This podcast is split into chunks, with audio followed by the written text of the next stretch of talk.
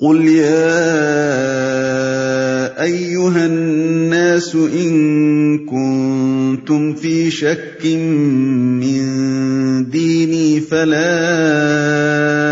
اعبد الذين تعبدون فلا اعبد الذين تعبدون من دون الله ولكن اعبد الله الذي يتوفاكم وَأُمِرْتُ أَنْ أَكُونَ مِنَ الْمُؤْمِنِينَ.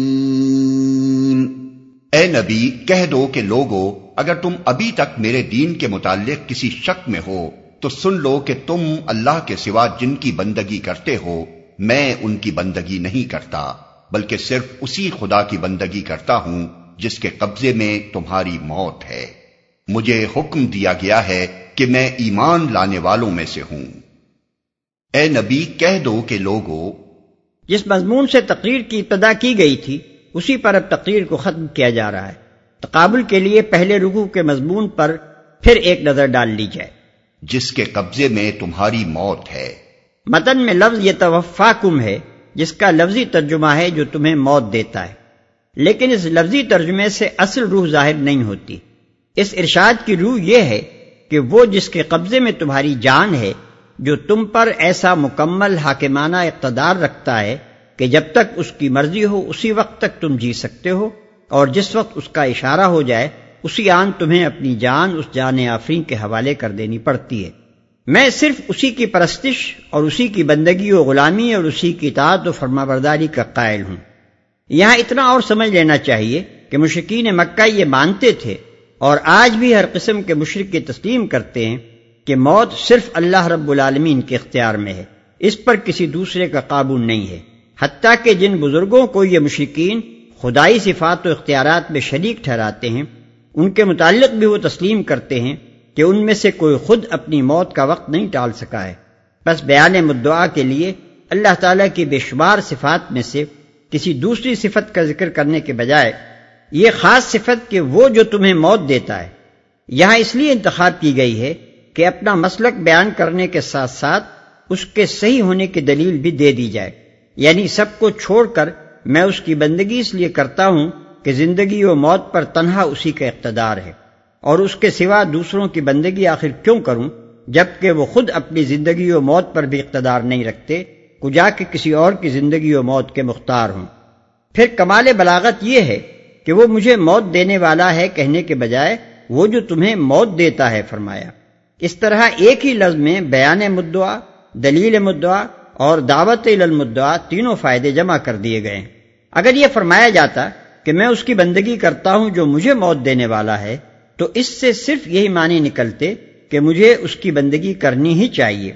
اب جو یہ فرمایا گیا کہ میں اس کی بندگی کرتا ہوں جو تمہیں موت دینے والا ہے، تو اس سے یہ معنی نکلے کہ مجھے ہی نہیں، تم کو بھی اسی کی بندگی کرنی چاہیے اور تم یہ غلطی کر رہے ہو کہ اس کے سوا دوسروں کی بندگی کیے جاتے ہو۔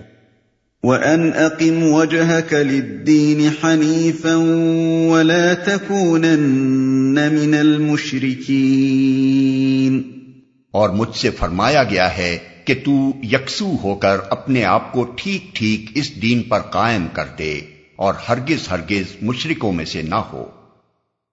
ٹھیک ٹھیک اس دین پر قائم کر دے۔ اس مطالبے کی شدت قابل غور ہے۔ بات ان الفاظ میں بھی ادا ہو سکتی تھی کہ تو اس دین کو اختیار کر لے، یا اس دین پر چل، یا اس دین کا پیرو بن جا۔ مگر اللہ تعالیٰ کو بیان کے یہ سب پیرائے ڈھیلے ڈھالے نظر آئے۔ اس دین کی جیسی سخت اور ٹھکی اور کسی ہوئی پیروی مطلوب ہے، اس کا اظہار ان کمزور الفاظ سے نہ ہو سکتا تھا۔ لہذا اپنا مطالبہ ان الفاظ میں پیش فرمایا کہ عقیم وجہ الدین حنیفہ۔ عقیم وجہ کے لفظی معنی ہیں اپنا چہرہ جما دے۔ اس کا مفہوم یہ ہے کہ تیرا رخ ایک ہی طرف قائم ہو، ڈگمگاتا اور ہلتا ڈلتا نہ ہو۔ کبھی پیچھے اور کبھی آگے اور کبھی دائیں اور کبھی بائیں نہ مڑتا رہے۔ بالکل ناک کی سیدھ اسی راستے پر نظر جمائے ہوئے چل جو تجھے دکھا دیا گیا۔ ہے یہ بندش بجائے خود بہت چست تھی، مگر اس پر بھی اکتفا نہ کیا گیا۔ اس پر ایک اور قید حنیفہ کی بڑھائی گئی۔ حنیف اس کو کہتے ہیں جو سب طرف سے مڑ کر ایک طرف کا ہو رہا ہو۔ بس مطالبہ یہ ہے کہ اس دین کو، اس بندگی خدا کے طریقے کو، اس طرز زندگی کو کہ پرستش، بندگی، غلامی، اطاعت و فرما برداری سب کچھ صرف اللہ رب العالمین ہی کی کی جائے، ایسی یکسوئی کے ساتھ اختیار کر کہ کسی دوسرے طریقے کی طرف ذرہ برابر میلان اور رحجان بھی نہ ہو۔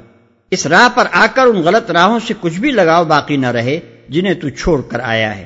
اور ان ٹیڑھے راستوں پر ایک نگاہ غلط انداز بھی نہ پڑے جن پر دنیا چلی جا رہی ہے۔ مشرکوں میں سے نہ ہو۔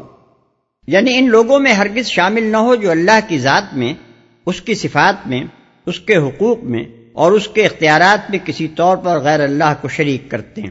خواہ و غیر اللہ ان کا اپنا نفس ہو یا کوئی دوسرا انسان ہو یا انسانوں کا کوئی مجموعہ ہو یا کوئی روح ہو، جن ہو، فرشتہ ہو، یا کوئی مادی یا خیالی یا وہمی وجود ہو۔ پس مطالبہ صرف اس ایجابی صورت ہی میں نہیں ہے کہ توحید خالص کا راستہ پوری استقامت کے ساتھ اختیار کر، بلکہ اس سلبی صورت میں بھی ہے کہ ان لوگوں سے الگ ہو جا جو کسی شکل اور ڈھنگ کا شرک کرتے ہوں۔ عقیدے ہی میں نئی عمل میں بھی، انفرادی طرز زندگی ہی میں نئی اجتماعی نظام حیات میں بھی۔ معبدوں اور پرستش گاہوں ہی میں نئی درس گاہوں میں بھی، عدالت خانوں میں بھی، قانون سازی کی مجلسوں میں بھی، سیاست کے ایوانوں میں بھی، معیشت کے بازاروں میں بھی، غرض ہر جگہ ان لوگوں کے طریقے سے اپنا طریقہ الگ کر لے، جنہوں نے اپنے افکار و اعمال کا پورا نظام خدا پرستی اور نا خدا پرستی کی آمیزش پر قائم کر رکھا ہے۔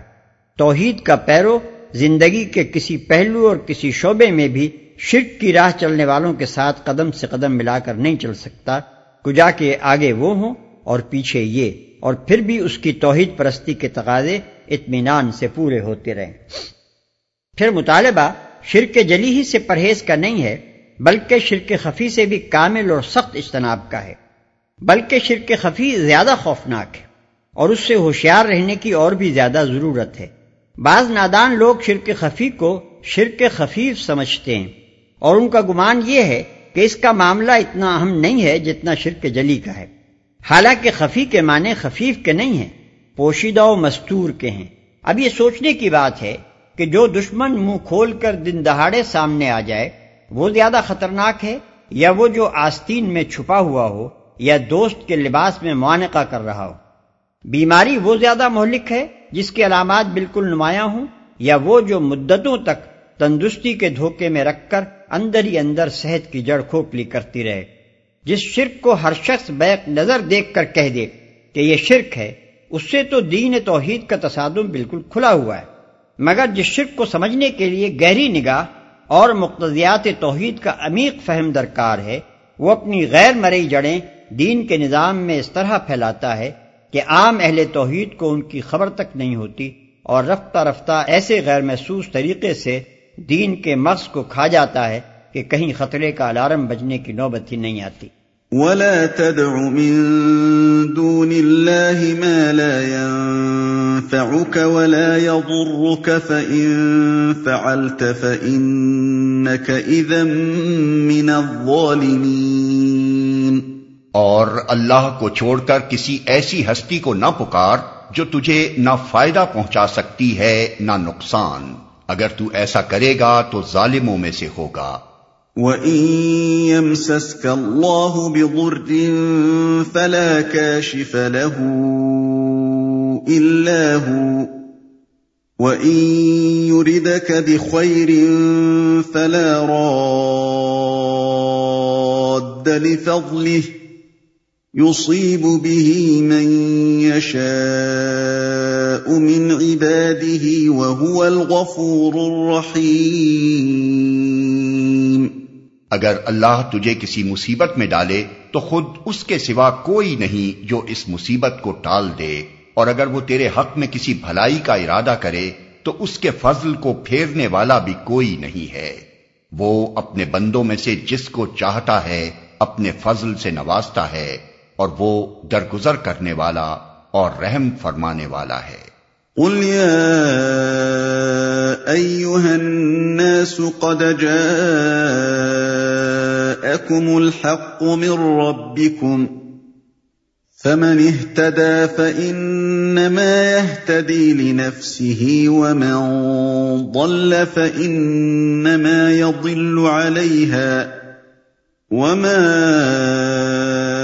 انا عليكم بوكيل اے محمد کہہ دو کہ لوگو تمہارے پاس تمہارے رب کی طرف سے حق آ چکا ہے۔ اب جو سیدھی راہ اختیار کرے اس کی راست روی اسی کے لیے مفید ہے اور جو گمراہ رہے اس کی گمراہی اسی کے لیے تباہ کن ہے۔ اور میں تمہارے اوپر کوئی حوالہ دار نہیں ہوں۔ واتبع ما يوحى إليك واصبر حتى يحكم الله وهو خير الحاكمين.